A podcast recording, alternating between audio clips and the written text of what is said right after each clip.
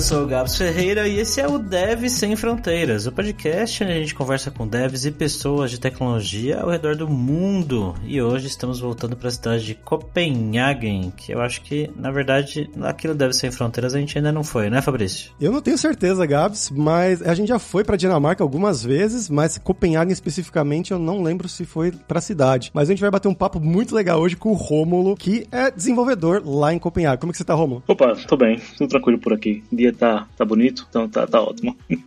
é uma raridade? O céu azul aqui, eu costumo brincar que deveria ser declarado feriado. Sempre que tiver céu azul, céu, sol, devia ser declarado feriado aqui. Boa. Vamos lá pra esse papo então.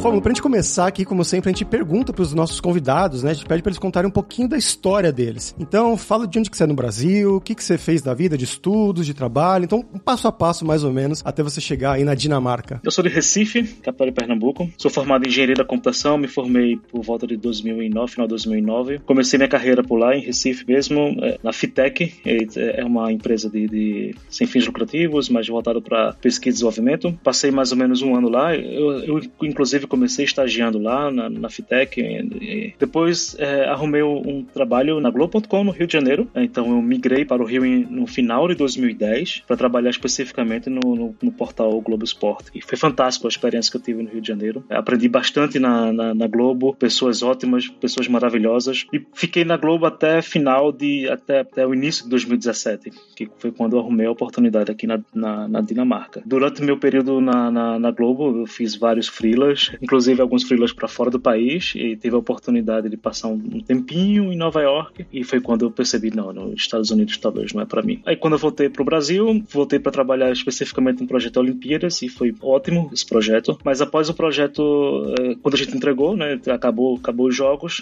fiquei naquele momento de hum, e agora, o que é que eu vou fazer? Qual vai ser o próximo desafio? Tive algumas é, é, infortúnios na, na vida, eu perdi um filho e isso abriu minha cabeça para, cara, acho que é o momento de eu tentar alguma coisa fora do país. E, mas eu não estava procurando ativamente uma oportunidade no, no para fora. Eu estava feliz na Globo, adorava meu time, tomei a decisão de vou ficar aberto a oportunidades e, e vou tentar eh, cavar uma, uma, vaga. Então um recrutador apareceu e perguntou, até, até lembro do, da frase de efeito que ele tentou convencer para ir para Dinamarca. É, você quer, quer se mudar da Brasil ensolarado para vir para aqui para fria Dinamarca? É, vamos lá, vamos tentar. Iniciei o processo processo de, de, seleção, mas o processo morreu. O processo, as pessoas pararam de responder e-mails. Ah, tá bom, então vou, vou deixar, deixar seguir, vida que segue. Mas aí um colega também da Globo passou também para a mesma empresa e a gente conversando, ele disse: Ó, oh, quando eu voltar lá, eu vou tentar reviver o seu processo. E foi o que aconteceu. E mas eu tive que passar de novo pelas mesmas etapas. Consegui a, a oportunidade, passei no, nas vagas, passei nas etapas e acabei vindo aqui para Dinamarca. Acho que, que vale salientar também é que, apesar de de estar tá com a mente aberta de mudar para outro país. Eu não tinha certeza de que era realmente isso que eu, que eu gostaria de fazer. De novo, eu estava bem feliz na, na, Globo, feliz com o meu time. Da semana em que eu recebi a notícia, é, você tem, tem aqui a sua vaga, até eu realmente dizer ok aceito foi foi um tormento assim foi foi muito difícil para mim. Até que minha esposa é, deu o um empurrão final. Não a gente vai. Como assim? Já anunciei a nossa casa todinha aqui no, no bazar. Como assim a gente não vai? Já tô vendendo as coisas aqui a gente precisa ir. Aí ela deu um empurrãozinho final e acabei me mudando para Dinamarca para trabalhar na Tradeshift é, pra trabalhar com na Tradeshift e na Globo eu trabalhava com Python e na Tradeshift eu mudei para trabalhar com, com Java. Então é, eu cheguei aqui na Dinamarca. Aqui na Dinamarca tive outras oportunidades já tô na minha terceira empresa empresa. Depois da Detroit Shift, fui trabalhar com Scala na, na, na, Dixa, que é uma empresa de, de, de suporte, vamos dizer assim, uma plataforma para você obter ajuda, pra, tipo Zendesk, acho que é o produto mais similar. Python é, minha, é, é, a minha paixão, consegui uma oportunidade também em Python. O recrutador, até eu lembro, o recrutador perguntando: você tá feliz na Dixa? Tá? Cara, tô feliz, mas se você tiver uma oportunidade em Python, eu, eu aceito fazer o processo seletivo. Aí o cara, eu queria falar com você sobre uma vaga, mas eu tenho uma outra vaga que talvez te interesse. Aí E foi quando eu comecei a trabalhar na Mera, que é a minha empresa atual. Ô Romulo, antes de ir pra Dinamarca, uma coisa que você comentou, né, foi do, de, dos Estados Unidos, de Nova York. E por que que você decidiu que você não gostaria de estar lá nos Estados Unidos? Qual foi os pontos mais importantes? O que eu não gostei especificamente é você para para almoçar, você não almoça, você não tem, você não para para almoçar. É, você desce e vai comprar o seu almoço e volta para comer na, na, na, mesa enquanto você trabalha. Isso para mim foi algo que hum, não, não, eu não, eu não gosto disso, não gostei disso. Eu gosto muito de, de ter uma social, gosto muito de, de, de, desenvolver relacionamentos no trabalho. Me parecia que, que era algo trabalho, trabalho, casa, casa, social, social. Não era para mim. Eu não gostei disso. Basicamente foi esse o principal ponto. Foi, foi o estilo de trabalho que não brilhou nos meus olhos, sabe? A vivência no escritório não foi algo que me deixou é, feliz. Qual foi o tipo de trabalho que você encontrou quando você chegou em Copenhague? Aqui na Dinamarca a gente tem um gosto muito que é, a work-life balance é, é, é, bem bom. As pessoas conversam com você mais, é, se importam mais com o que você está fazendo, como você está se sentindo. Você também tem um, um horário de almoço que é, você tem a oportunidade de, de, conectar com outras pessoas que não, não necessariamente fazem parte do seu time. Eu acho também que a Dinamarca, eu vivencio o que eles chamam da, da hierarquia plana que existe aqui na Dinamarca. Por exemplo, eu almoço com o CEO da, da, da minha empresa. Eu gosto bastante disso, da conexão que, que eu consigo desenvolver com, com as pessoas daqui. Também, você, eu tenho filhos e, e existe uma, uma, preocupação real de que eu esteja cuidando da minha família, eu esteja cuidando dos, dos, meus filhos. Se eu recebo uma ligação, eu tenho um filho pequeno, se eu recebo uma ligação da creche dizendo, oh, sua filha está doente, aí eu comunico pro, pro meu chefe, eu preciso sair agora porque minha filha está doente. É, cara, você nem precisa comunicar para mim, apenas vai embora e, vai cuidar da sua família. Eu, eu gosto bastante disso. É, não é só trabalho, você tem mais tempo, você ganha muito mais tempo. Uma coisa que, que eu uh, aprendi aqui, que é bastante uh, aberto, às sextas-feiras, por exemplo, depois das duas, depois das três horas, dependendo da empresa, você, as pessoas costumam parar e vão tomar uma cerveja e, e, e vão conversar uh, sobre, sobre a vida, fazer um small talk mesmo. E, e eu, eu, gosto disso, é mais relaxado, não é só entrega, não é só produtividade, não é só números. É, eu, eu, eu, me sinto mais conectado com, com o estilo de trabalho daqui. E como é que foi a adaptação quando você chegou aí no, no país? Né? Porque você falou, o, che, o seu chefe falou, né? Trocar o ensolarado Brasil pela fria Dinamarca. Como é que foi isso? Foi difícil. Eu cheguei aqui em setembro, que é o início do, do outono. O processo de vir para cá foi minha esposa que deu o empurrão final, né? Ela deu o empurrão final, mas eu ainda estava em dúvida, eu tinha incertezas. Então, no início foi, foi complicado devido à incerteza. Aí depois veio o inverno. O, o inverno daqui na Dinamarca não é, é, frio, não é muito frio como você encontra na, nos Estados Unidos, como você encontra no Canadá, outras partes da Europa. Não tem neve e isso significa que é escuro. O sol se põe às 3 horas da tarde e nasce às 9 da manhã. Então você tem pouquíssimas horas de, de, de, de, de sol. E isso impacta na, na, vida, isso impacta no humor. Você tá do Brasil em que você tem, você tem o contrário, você tem muitas horas de sol, você tem calor, você pode ir pra rua no momento que você quiser, tal, e, e no inverno não. Isso para mim foi, foi, foi uma adaptação complicada. E o escuro, bom, é, acho que só vivenciando para entender a dificuldade que é ter escuro do inverno. Quando acabou, quando meados de janeiro, meados de, de início de fevereiro, eu disse para mim mesmo, eu não vou passar outro inverno aqui de jeito nenhum. Vou me embora de volta pro Brasil. Isso foi em 2017, né? 2018. eu passei pela mesma coisa na Alemanha, cara. é, vou-me embora, não, não quero, pelo amor de Deus, isso é coisa de doido. Mas aí veio o verão, né? E verão foi espetacular. Você tem sol, você tem luz, você, você tem, tem calor, as pessoas mudam, todo mundo fica mais alegre, você passa mais tempo do lado de fora, você se exercita mais. É, foi bom, cara. Foi, foi algo assim, nossa, que coisa boa, que coisa maravilhosa o verão. Dá para viver. Você troca alguns momentos do, do escuro por, por, momentos bons no, no, na claridade do verão. Dá para viver. Foi, foi desse jeito. Também no início, profissionalmente, tive que aprender um, um pouco mais sobre Java. Python, eu sempre programei em Python, com 10 anos trabalhando com Python. Então mudar para Java foi difícil, porque eu não tinha a mesma expertise, eu não tinha a mesma velocidade. Eu tinha que, primeiro, aprender um, um domínio de negócio que é complexo, que era complexo, na Trade Shift, trabalhando com Procurement to Pay. Não é, não é algo simples, não é algo que você vivencia no, no dia a dia. Tinha que aprender o domínio, tinha que aprender a linguagem, tinha que polir o inglês, que não, não, não, não me sentia confiante no, no, no inglês. Foi difícil, foi difícil. E para complementar mais ainda, eu decidi aprender dinamarquês. Eu cheguei em setembro e decidi aprender dinamarquês a partir de, de janeiro. então era mais uma coisa na, na, na conta para cabeça. Nos dias de aula dinamarquês, meu Deus do céu, chegava em casa eu não tinha mais energia, estava completamente exaurido, de, de, minha cabeça não funcionava mais. E, e, sabe, no início, uma coisa que me marcou bastante é uma coisa é você falar inglês numa entrevista, né? Outra coisa é no dia a dia. Eu percebia que minha mandíbula não, não me obedecia. eu tentava falar uma coisa e, e, não, não vinha, não vinha as palavras porque simplesmente não, não tinha memória muscular para poder falar, falar o que eu queria dizer. A pronúncia saía totalmente errada. Até, eu tenho até histórias engraçadas quanto a isso.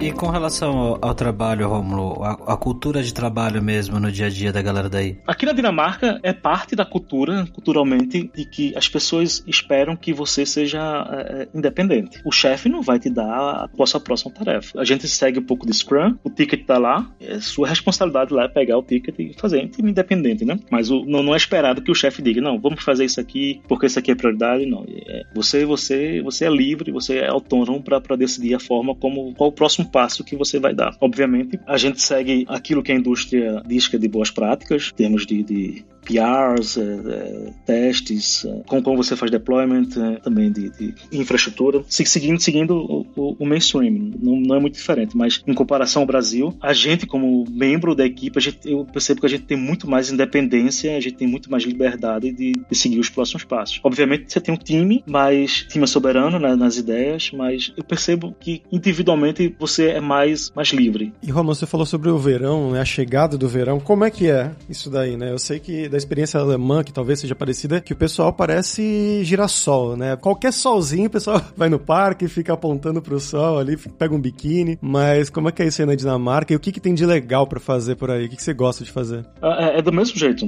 Todo mundo vira flor, né? No, no verão. Todo mundo vai pro sol, abra, abrir os braços e venha sol, venha, me dê, me dê, me dê luz. Da mesma forma, vai, vai, vai para os parques, começa a tomar cerveja, fazer um churrasco, vai até, até tarde da, do, do dia, né? Que o sol vai se pôr lá para as 9 horas, 10 horas da noite. Então as pessoas ficam, ficam no, no, no parque, curtindo. Quer dizer que cerveja só no verão? Não, cerveja, cerveja o ano todo. Mas é assim, você vê as pessoas confraternizando, socializando nos parques, nas praias também, porque aqui tem praia. A água é fria, mas o pessoal encara. É uma curiosidade, é, no mesmo no inverno as pessoas vão dar um mergulho na praia. Eu não, eu não tenho coragem de fazer isso, de dar um mergulho na praia no, no inverno, mas as pessoas aqui vão e dizem que é saudável, dizem que o corpo acorda, você se sente mais vivo. Eu não tive coragem ainda não. E eu curto muito pedalar. O país tem uma infraestrutura para bicicletas muito boa, não só uh, de mobilidade urbana, mas também para, se você quiser ir para uma outra cidade, uma ótima forma de, de, de você ir, de, de pedalando. Eu, eu, tenho minha, minha road bike, eu pedalo, tem finais de semana que eu pedalo muito mais de 100 km e, e, adoro isso. O tempo é bom, quando o tempo tá bom, mesmo no inverno também pedalo. Eu gosto muito de pedalar, é algo que, que aqui na Dinamarca é bem possível de você fazer. É acessível, seguro, as pessoas respeitam. Inclusive, isso é algo que eu noto quando eu tenho que dirigir, eu sempre tô com muito medo de, de, de quando, eu, quando eu dirijo aqui. É, meu sentimento é o contrário quando, quando eu estava no Brasil. Porque é esperado que os carros respeitem as bicicletas e, e os pedestres. Então significa que você vai fazer uma conversão na rua. É, você tem que ficar olhando para ver se não vai vir uma bicicleta. E a bicicleta não vai parar porque você quer fazer uma conversão. Então você tem que ter certeza. É o contrário. Você, quando você vai no Brasil, você vai atravessar a rua quando você tem certeza que não tem nenhum carro vindo. Aqui meu sentimento é, eu faço a conversão quando tenho certeza que não tem nenhum pedestre ou, ou bicicleta vindo. no mais, no mais é isso. Pessoalmente, desenvolvi esse, esse gosto por pedalar e pedalar longas distâncias. Bom, cara, e a questão da alimentação? Você sendo um cara do Brasil, de Recife, como que você se adaptou aí à comida dinamarquesa? Eu adoro comer. Eu adoro tentar coisas novas, experimentar coisas novas. Então, para mim, não foi tão difícil assim. Tem algumas coisas que eu tive que aprender a, a gostar. Por exemplo, leverpostei, que é um, um, tipo de um patê feito de fígado. Eu não, não recordo bem qual é o animal que, que é feito, mas é, é, é um patê que tem um, um, gosto forte. No início, eu tava tentando comer esse leverpostei com, com um pãozinho branco, né? E tal. E, cara, intragável. Não, não, não, entrava e eu ficava olhando assim pro, pro, dinamarqueses. Como é que vocês comem isso, hein? Pelo amor de Deus. É, tem que ter coisas mais gostosas no mundo. Mas depois eu aprendi que existe um tipo de pão específico para você comer esse leopostai. Aí é o Hubro, é o pão. Você vai, passa e ele vai dar uma equilibrada no sabor. Para mim não foi difícil a, a, comida daqui. Eu gosto de tentar. Eu, eu, eu acho que eu aprendo a, a, facilmente, me adapto facilmente à culinária. Entretanto, nas empresas, eu falei do almoço, né? né? As empresas não. Aqui você não. Ou você paga pelo seu almoço, não, não existe ticket de alimentação, mas eu sei que algumas empresas dão. Ou existe uma empresa que fornece o almoço, existe um catering, né? A empresa que fornece almoço para empresas. A empresa tinha um catering que, nossa senhora, eu, eu não entendi que, é que eu estava comendo. Combinações em que, que na, na minha cabeça era, eram muito exóticas. E, sei lá, você comer brócolis cru. Não, não, não, não come brócolis cru. Brócolis, brócolis foi feito para ser cozido. Tipo o pessoal que coloca feijão em cima do macarrão, que eu nunca entendi. Também. Ou feijão frio, né? Feijão doce. Feijão frio. E também tem, tem, tem uns peixes, o pessoal que come muito peixe. Tem uns peixes marinados. Tem gente que não gosta, eu gosto. Eu, eu acho que eu sou muito fácil para comer, eu sou muito fácil para aprender a gostar de, de, de, coisas diferentes. Como eu sou de Recife, eu também tive muito, muito contato com a culinária do interior do Brasil, buchada de bode. Tem gente que odeia, eu adoro. Aprendi a viver com a diversidade culinária, que é uma coisa notável também sobre a culinária daqui. O almoço, as pessoas geralmente comem comida fria, uma salada, algo mais, mais frio. Não é, não é o, o nosso quentinho do, do Brasil. Ah, sim. Tipo um sanduíche também. É algo mais, mais curto, frio, porque geralmente as relações de trabalho aqui não existem leis fortes que regulam o, o trabalho, que regulam o mercado de trabalho. É baseado em contratos e geralmente os contratos definem apenas meia hora de almoço. Então as pessoas tentam comer o mais rápido possível, mas pelo menos tem um tempo de almoço, né? Tem um tempo específico para você comer alguma coisa.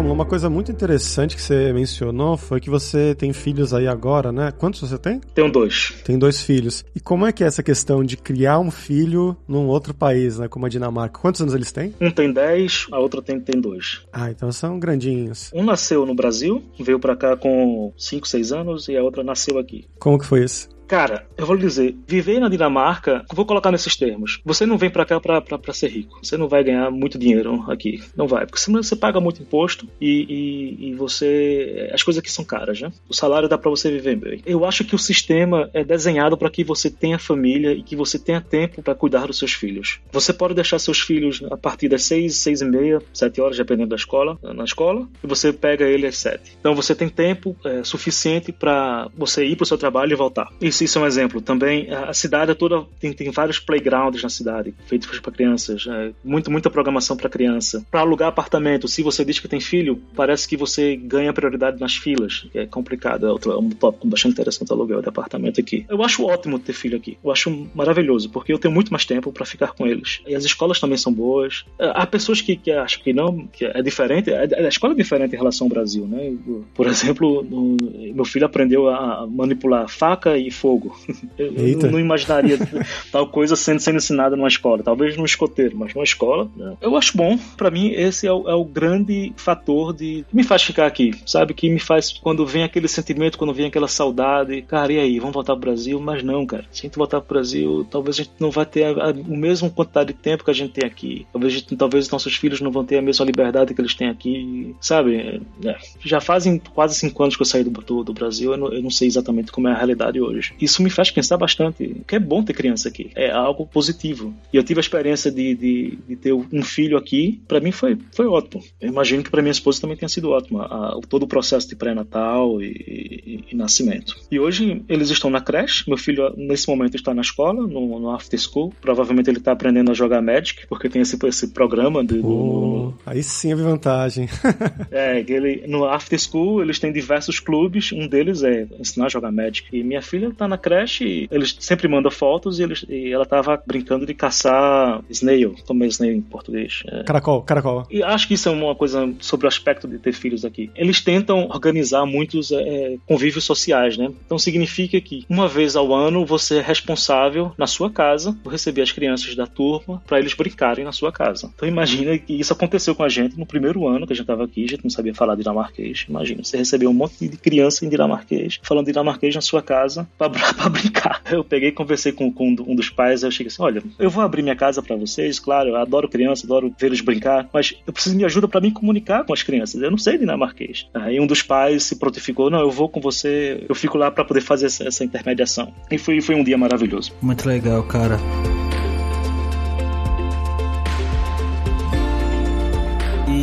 Agora vamos falar sobre dinheiro, cara. Conta pra gente como que é o custo de vida aí na Dinamarca comparado com o Brasil no seu ponto de vista e na sua experiência, é claro. Eu tenho certeza que em alguma língua antiga perdida no mundo, Dinamarca significa lugar muito caro. E Copenhague significa lugar caro para caralho. Puta merda, velho. A outra piada que eu gosto de contar é: se alguém tocou naquilo que você quer comprar, bum, ficou caro. Ficou muito caro, muito caro, muito caro, muito caro, muito caro. Vou dar um exemplo. Uma cerveja no bar que custa pelo menos 50 coroas. No câmbio atual, isso significa, acho que é 40 reais, eu acho. Uma cerveja, uma cerveja de 500 ml. Apenas porque a pessoa serviu, tirou, tirou do, do, do, do tap, tirou da torneira lá e deu para você 50 coroas. Mas se você for no mercado comprar a mesma cerveja, vai custar 6, 6 coroas a latinha. Serviço aqui é muito caro. Serviço aqui é muito caro. É, os, os salários acompanham, né? Não é algo disparo. Os salários acompanham, mas é, serviço aqui é muito caro. Quando eu cheguei aqui, metade do meu salário foi para aluguel, porque eu precisava alugar um, um apartamento de dois quartos. Um apartamento de dois quartos aqui não vai sair por menos de 12 mil coroas. No início era quase metade do meu salário. Você gasta mais ou menos, pelo menos para minha família, no início a gente era apenas, nós éramos três apenas, gastávamos em torno de 6 mil coroas, então 12 mil, não estão talvez na cabeça, 12 mil de aluguel, 6 mil de, de, de mercado. Não comprava coisas fancies, né? Em torno de 500 coroas para transporte, né? para você ter o ticket mensal de, de, transporte. Não gasta dinheiro com saúde, não gasta dinheiro com, com educação. São bons, eu, eu, eu, gosto, pelo menos eu gosto. Tem gente que tem experiências horríveis. Cara, eu acho que vale dizer que a Dinamarca são experiências. Eu tô contando a minha experiência, eu acho que minha experiência é positiva, eu gosto de morar aqui, mas eu conheço gente que não, não se adapta e voltou, voltou pro Brasil por não se adaptar aqui, porque é algo diferente. Tem um clima, tem a, é culinária, como você falou, e tem dinheiro, é caro morar aqui. Você precisa ter, ter, ter, ter, um, ter um bom controle financeiro. Quando você chega aqui, você chega sem score nenhum de, de, de crédito. Nunca me foi ofertado um cartão de crédito aqui. Não tenho conhecimento sobre algo análogo a um cheque especial. Então você tem que viver com o seu salário. Tem que ter organização do seu salário salário. Viver aqui na Dinamarca é mais caro do que viver no Brasil. E quando você vem para morar aqui, para alugar um apartamento, o moving price, né, que é o preço que você paga para poder você ter, ter, as chaves, é cinco meses o, aluguel. Se, uma, se um apartamento custa 12 mil por mês, para você ter as chaves, você tem que pagar 60 mil coroas. É caro, é pesado. É, acho que quem tem vontade de de repente ir pra aí tem que pensar que não é ir para ganhar dinheiro, ser rico e ter uma vida que às vezes daria para você ter aqui no Brasil, dependendo do se você meio que converter o salário, né? Com o salário que você ganha aí, imagino que aqui no Brasil você teria muito mais mordomias do que você tem aí, né? Inclusive, esse foi um dos choques que eu tive quando, quando eu vim pra cá. No Brasil, eu já, já tava na, numa posição boa na Globo, ganhando, ganhava, ganhava um bom dinheiro, ganhava um bom salário, então todo final de semana eu, eu, eu, eu tinha condições de, de ir a um restaurante. Eu tinha carro no Brasil. Quando eu vim pra cá, você fez, fazia as contas e, cara, não, não dá pra ir pra restaurante. Pagar alguém para limpar a casa. É caro também. Uns 500 coroas para você fazer um serviço numa casa. 500 coroas por dia, né? pra, só para só pra vir limpar a casa. É, tem que ter a noção de que quando você vier para Dinamarca, você vai ter uma outra vida. Você não vai ter a mesma vida que você tem no Brasil. Você vai vivenciar outras coisas. Antes você andava de carro, você aqui você vai andar de transporte público e, ou de bicicleta. Você vivia em restaurante? Não, aqui você não vai viver de restaurante. Não no início. Você vai ter que se adaptar à realidade. Você vai ter que fazer a cozinha. Não, não tem dinheiro. Não, não existe a figura de uma empregada doméstica. Só, só gente muito rica que tem isso. É, e mesmo assim a pessoa muito rica não é. Acho que não deve ser nada absurdo, né? Comparado com o que a gente tem aqui no Brasil, talvez a, a desigualdade muito gritante, né? Óbvio que deve ter uns bilionários aí, mas acho que no geral a, a galera tá mais ou menos nivelada, né? Vamos dizer assim. Sim, isso é algo que, que é bastante notável, né? As pessoas aqui, é, você é mais, é mais igualitário em termos de, de, de, de poder aquisitivo. Não, você não tem grandes disparidades, porque é caro para todo mundo. É. Você começa pagando 36% de, de, de imposto e, e vai subindo, né? Vai progredindo. Vamos supor, se você ganha 10% de aumento, não necessariamente você vai ter 10% líquido no, no, seu salário a mais. Não necessariamente. É. Talvez você tenha menos. Menos que 10%. É, é progressivo. É caro. Você precisa ter disciplina.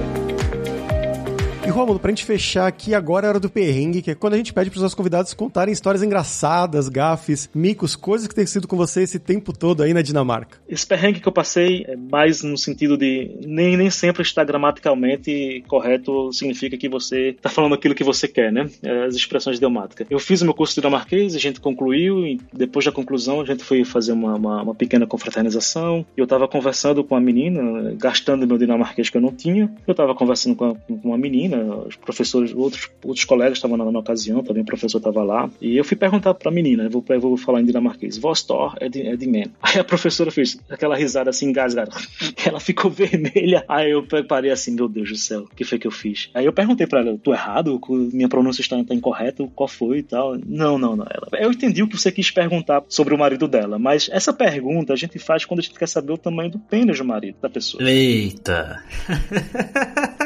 Ai, caramba, cara.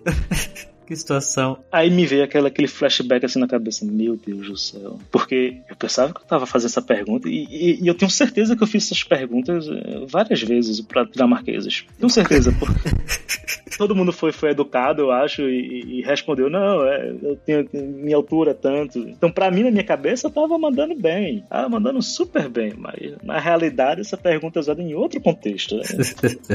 Fechou então. Você quer divulgar alguma coisa, Romulo? agradeço a oportunidade de falar com vocês. Não tenho muito divulgado, só talvez meu Twitter, tá as moscas. Meu blog também é romulojales.com. Também tá as moscas, mas eu espero um dia voltar, postar lá. Vamos deixar o link aí das redes do Rômulo, do blog dele, lá em devsemfronteiras.tech. pessoal,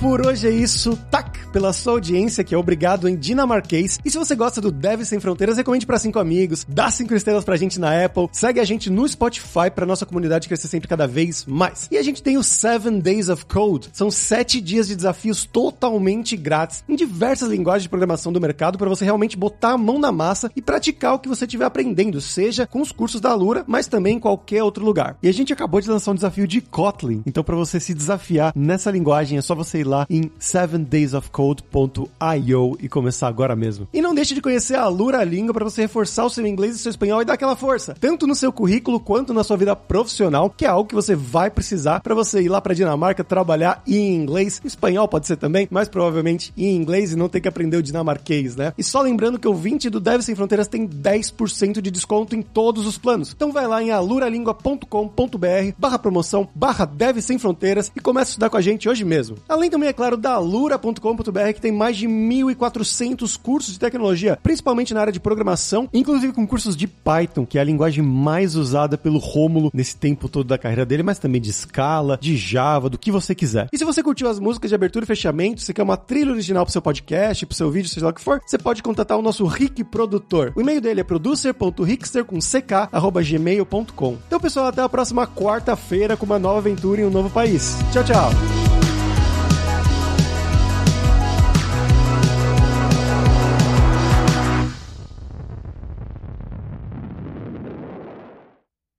Este podcast foi editado por Radiofobia, podcast e multimídia.